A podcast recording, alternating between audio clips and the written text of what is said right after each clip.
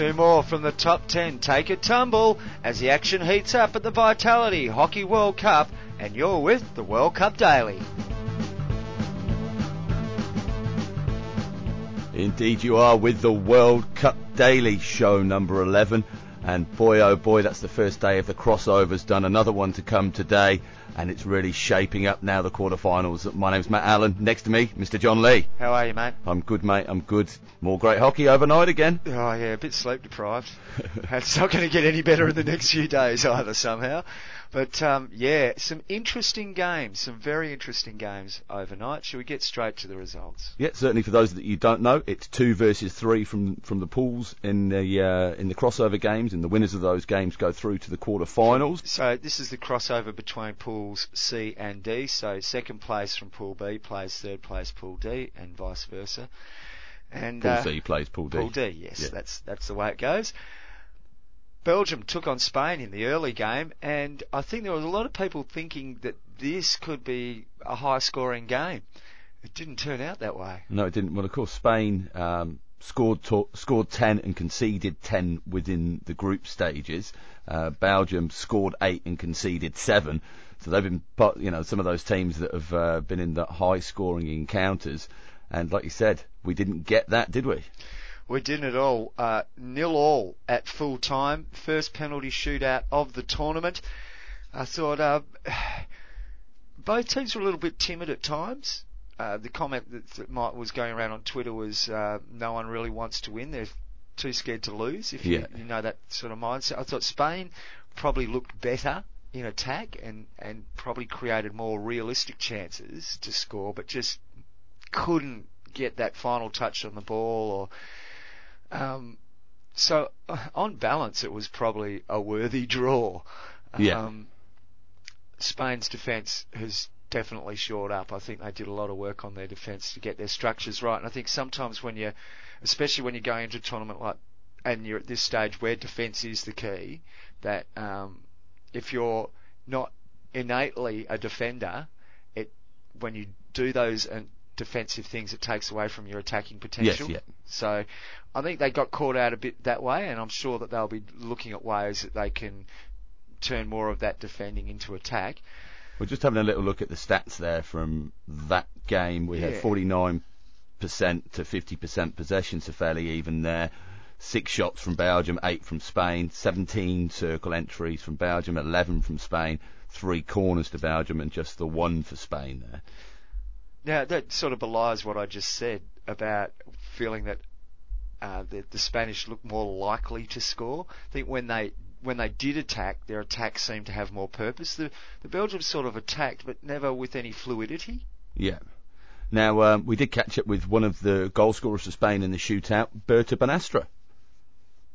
Uh, we had a special tactic uh, today because we knew we, we could uh, came in in the wide areas and we were just trying to find the space where they were not there. And uh, I think we find it and we we got a, we had a really solid game. In my point of view we had a lot the ball. We have been attacking a lot having a lot of occasions. The game the, the ball didn't came in. But uh, at the end uh, in the games like this uh, every team is defending till the end. So it was quite difficult to arrive till to the circle but um, yeah I think we, we create a lot and we were happy about it Now the final score, of course, nil all meant we head to headed to that first shootout, and uh, my theory on shootouts, Matt, is that they're to the goalie's advantage, and yet again, uh, the goalies win out on this one because at the at the end of the shootout, they needed another shootout because we couldn't get it done and dusted after the five shuttles. Now, there was a fair bit of controversy around this as well, wasn't there? There there was with uh, uh, people making video referrals and then maybe potentially suspect calls and not being able to refer that suspect call. Um, you know, well, you know the rules when you go into it. That's right. Um, it was it a stiff call. The final, the, the final goal. Well, let's go through it. It was two all after the original five shuttles. We'll get to shuttles in a second. Um, and then uh, the uh, the Spanish scored With Perez. through Perez, Yeah. so they put them into the lead three two. Louise Versavel, who had scored with her second shuttle, uh, her first shuttle run, which was the second shuttle of the day. Why are we calling them shuttles? We don't call Uh, them uh, shuttles. No, they're called shuttles on the commentary. That's why I'm saying steady on. We're going to tee off on that in a minute. It's going the way of the crash ball, I'll tell you, shuttles. We're sending that ship sinking. Um, yeah, she stepped up, so she's already scored one in the game, and uh, she came into the D and spun around so she had it back at the Yeah, goalkeeper. yeah. The goalkeeper came to her, and the umpire saw the Belgium player backing into and thereby obstructing the goalkeeper. Uh-huh. That's the way she saw it. I haven't seen anything I would call would definitively say either way because every time I see an angle that makes me think the umpire was right, I see another angle that makes me think the umpire was wrong. It's what it is. They didn't have a referral left because previously the goalkeeper D'Hooghe had asked for a referral on an incident the umpire had asked to be replayed. Um, now, she lost that referral, and so the Netherlands had none left because you only get. Oh, sorry, Belgium. Belgium only had, got, they had none left because you only get one in the refer, in the shootout. Well, Teo McLeod from the hockey family, he called it with Aisling De Hoogert straight after the whistle. Yes, I think we did a really good match. Um, Spain also played a good match, and uh, we knew it was going to be uh, difficult until the end, and that uh, the winning team would win from one goal, one side or the other. And actually, uh, it finished uh, a 0-0. In the game, I can't directly say now what we had to do best, but yeah, okay, that happens. And then the shootouts, yeah, it's a little bit all or nothing. Um, I did as much save as I could for me personally, I'm really 100% sure I didn't uh, commit uh, on that girl, and it was not a stroke for me. But yeah, if the video says it's a stroke, then it's a stroke. But yes, um, Spain did that good, and um, yeah, it's difficult to finish the tournament like that. especially for a goalkeeper who's involved in an incident like that at Yeah, the very directly, end. yeah, you know, yeah. um, and I feel for her. She's obviously upset when you, can hear te- that. Yeah, you can tell then in her, vo- Yeah. in her voice, and, and likewise, um, we caught up with her teammate, Barbara Nelen. Uh, I'm very disappointed uh, because I don't think we did. I don't think we deserve this. Uh, we played very well. We played like one team, full of passion, and uh, it's a pity that we uh, lost today because I don't think we deserve this. What are your thoughts about the game in general? I think we played well. Um, we, uh, I think it was uh, 50-50 on the game, but at the end we uh, managed to play better than Spain. Uh, it's a pity the ball doesn't go in, but uh, like I said, we play like one team. We fought for each other, and uh, I think it's good for in the future that we play like this on a World Cup. We showed a lot of passion, so uh, it's good. Yeah, they would be bitterly disappointed, no doubt. Yeah, well, just interesting from the polls, uh, Belgium got 56% of the vote on Twitter and 52% of the vote on Instagram, so they were certainly the uh, the favourites going into the game. They were, and um, well done to Andrew Wilson, our mate Andrew, and Gigi, my mate Gigi.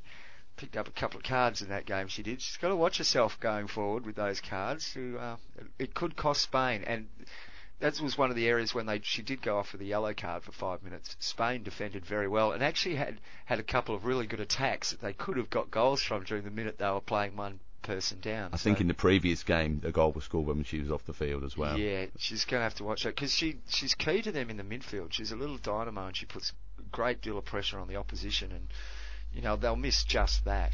So there we have it. Spain go through to meet Germany in the quarter final, and uh, we say goodbye to Belgium. Now on to game two of the day, the second of the crossover games. This was a, a, a big one and shaped as a big one, and we mentioned in the show yesterday the last time the two met in a big international game. The Kiwis had the win over Las Leonas.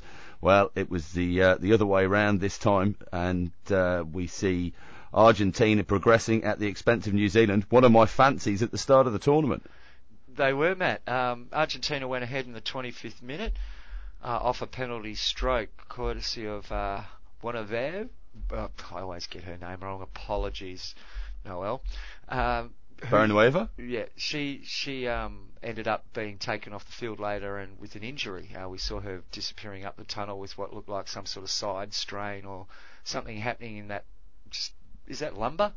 of your back. I'm pointing to my back at the moment. I don't, know if it's, I It's don't know if it's number great on you, mate. But um, yeah, and uh, I know that Delfina was asked after the game there um, if, whether whether she knew the extent of the injury, and she Yeah. didn't. They, they hadn't Yeah. been told anything. But should we hear from Captain Delfina Merino? Let's. Yeah, I think it's what we know how to do and we know how to play. But the games in the pool, we were not able to show it. Uh, today, I think the team showed it, so I'm happy with it. The next match, I believe it is Australia, Yes. another team from the same region as New Zealand. Do you approach that game, play that game in the same manner? Now we should think uh, about Australia. We will have time to see the ga- uh, videos, analyze, and we will see what's the best way to play against them. Is discipline a potential issue for Argentina? Mm, Um, yes. two, two yellow cards. And um, towards the back end of the match, too, 40th and 56th minutes, those came up to Magdalena Fernandez and Maria Ortiz. You, when they're happening late in the game and the pressure's on, you don't want to be a man down. Or a woman uh, down? A woman down, sorry, apologies. But, you know, copping a yellow card in the 56th minute, luckily at the, by that stage they were 2 0 ahead. But, um, you know, it, it could be costly. Yeah, I think Delphine is very aware of the uh, the need for them to keep all 11 players on the field. She is. Um, should we just, before we hear from Olivia Merry from New Zealand, have a look through some of these stats here? And Argentina really did dominate stats wise 34 circle entries to 16, 18 shots to 8, 6 penalties to 1, 57% to 43% possession. And I thought the longer the game went on, the better Argentina became, and certainly by that last quarter, their running machine of a forward line was uh, making life very, very difficult for the New Zealand defenders. Yeah. Well, you mentioned Barrionuevo getting the first goal before them. Now, Merino, the captain who we just heard from, got the second goal. She She's pretty stoked about that too. Seven uh, circle penetrations from Delfina and five shots. Uh, so she certainly leads by example. yeah, she does. Um, and it will be interesting to see what they bring out for this next game against Australia as they make their way through to the quarterfinals. Uh, but uh, you know, fourth ranked in the world, New Zealand. Uh, they won't be real happy at going home at this stage of the tournament. And Olivia Merry, it certainly comes through in her voice. Yeah, I guess we sort of had the better of the, the first half and we just didn't put our chances away and, and you give Argentina a sniff and yeah, they put their chances away and unfortunately that's the result. Easy or difficult was it to handle their, their quick attacks? Yeah, I guess we sort of scouted that and, and knew that they were going to come out very fast and they've got very speedy strikers. So I guess we put plans in place to, to help combat that. And yeah, like I said, it just wasn't our day today. What do you think New Zealand could uh, improve upon? Yeah, I guess it's just taking the most of our chances in that attacking circle. It's yeah, we get the ball there enough. We just don't. We're not clinical enough to really put our chances away. And uh, a disappointing result there for New Zealand, I'm sure. And I must admit, I don't think they ever quite hit their straps in any of the game. I think there was just something a little bit off about them during the whole tournament. Yeah, well, it's Bar Bar Blacksticks. That's very good. Thank you. Um, so, uh, I guess before we move on, just to remind you all, we, we can be caught up with on the socials, on Facebook, Instagram and Twitter, all at the reverse stick. Please give us a like, give us a follow. Um, you know, we like some kind of validation, like to know that, you know, you're listening to us uh, out there and involved. We're doing it for love, after all. We are indeed, and of course we're doing it in association with the Hockey Family. You can follow those guys on Instagram, Facebook, and Twitter, all at the Hockey Family. Check out thehockeyfamily.com. Teo's got his uh, an article up on there on his team of the opening portion of the tournament. So the pool games, he's he's got a team posted up there. Have a read of that. Uh, let us know what you think. You can get get in touch. And thanks to Teo for all of the fantastic audio grabs we've been getting too and the work he's been doing for us there. Hopefully you're enjoying them. Yes. Well, we should turn our attention now to those games coming up tonight, the second half of the crossover round. This is the crossover, crossover is in inverted commas, between pools A and B, and that will mean second placed Italy from pool A take on third placed India from pool B, and third So that, place that's in the lower half of the draw moving forward. yeah, and third placed England in Pool B take on uh, second place Korea from Pool A. That's uh, 17 in the ranked world in the world Italy versus 10th in India and second in England versus 9th Korea. The early game, the Italy India game. That's the um, uh, what time does that one come on? That's the early one. I don't have that in front Well, of it's me. the at early or the late games. It's it's 1 a.m. Perth time, so it takes seven Six. hours. 6 p.m. game. Yeah. Yep, that's it. Now, yeah, so Italy going into that game from the pool, two wins and the one defeat, five goals scored, 12 against. Which was 12 against in one game against the Netherlands. um, and India go in with two draws and a loss, um, two goals scored, three goals conceded. So, you know, Italy, you've got to fancy their chances in that. Oh, definitely they would. Um, India is another team that probably haven't quite hit their straps yet. I think they're capable of playing much better hockey than they've showed. Um, They've been very good defensively, though, Well, tenacious and organised, and and uh, as we heard from Rani in yesterday's show, fitness has been a big focus for them. and that's what showed up at the Commonwealth Games when they played Australia in the final there. And they beat England as well. They were very, very good at the back. Yeah. Now, if they can add a little bit of goal scoring, and they only have to pi- pinch the odd goal because they're defending so well, they're going to be, if they can get past Italy, a threat in the semis. And, you know, once you make a final, who knows what happens? Yeah, and they've got a couple of world-class drag flickers up there as well that can do the damage if they get the Yeah, circle get in the circle, get the penalty corner, and you know give yourself an opportunity. Um, England versus Korea, I can't make a case for Korea. Unfortunately, I don't think they played very well this tournament at all, despite finishing second in their pool. And Yeah, but they England fin- probably haven't been playing their best hockey either, and they finished third. But I think they've got a lot more left in them. England. No, but England finished third with one win and two draws.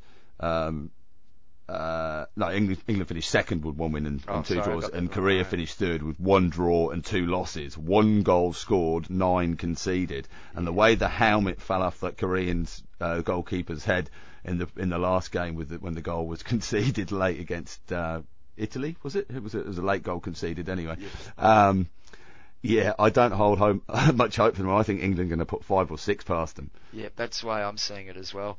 Um, could be a, a, a long flight home for the Koreans, but I, I'm I'm sure they'd be pleased to at least get to this stage. Every team would be eyeing off a quarter-final berth, no doubt. But when you sit back in the cold light of day and sort of judge where you've finished up, I think they can be sort of reasonably happy. Pleased, Korea pleased. They'd Well, be over the bloody moon. oh, over the moon. But Oh, no, no, boom, boom. no pun intended. Oh dear, we're we're pulling out all the gold today here on the World Cup Daily. Um, yeah, so that's the way I see it panning out. I think India will win and, and England will win. Although I'd love to see Italy get up. If if there was a team that you know, the team that could do it, I'd love it to be Italy if they could. It'd be great for hockey. Intriguing. All the eyes of hockey there. India, Italy, Ireland, all in the mix for uh, those quarter-final spots there. Yeah, well, whoever wins the Italy-India game will be taking on Ireland in the quarter-final, and England-Korea, the winner there will be. They've got the hard path. They've got the Netherlands in front of them. But look, if the Netherlands have ever been right to be picked off, it's now. Yeah, I reckon. Well, this game in particular, because we've mentioned before, we don't think they've been tested a great deal so far. Um, you know, it could be the shock that England need to give to the Netherlands, and uh, yeah, I, it's every chance. But they they're not there yet. They've got to win a game of hockey later on today. Look, if you're going down to the Lee Valley Hockey and Tennis Centre in London to catch some of the action later on this evening, uh, don't forget to drop in and see the hockey family. Don't forget to pick up a copy of Hockey World News and uh, go and spend some money at some of the stands there. Maybe get yourself a new stick. Really looking forward to the action later on today, John. I am indeed, and we'll be back again tomorrow with all the results from tonight's game and previewing the first of the semi-finals, which should be absolutely amazing. I can't wait. Looking forward to it. And of course, there is the Exim Masters World Cup going on at the moment. You can catch up with all the action there on scored.com. Well done. Thanks for that. See you tomorrow, show 12. Yeah. You playing this weekend? Are you still injured? Still injured. Oh.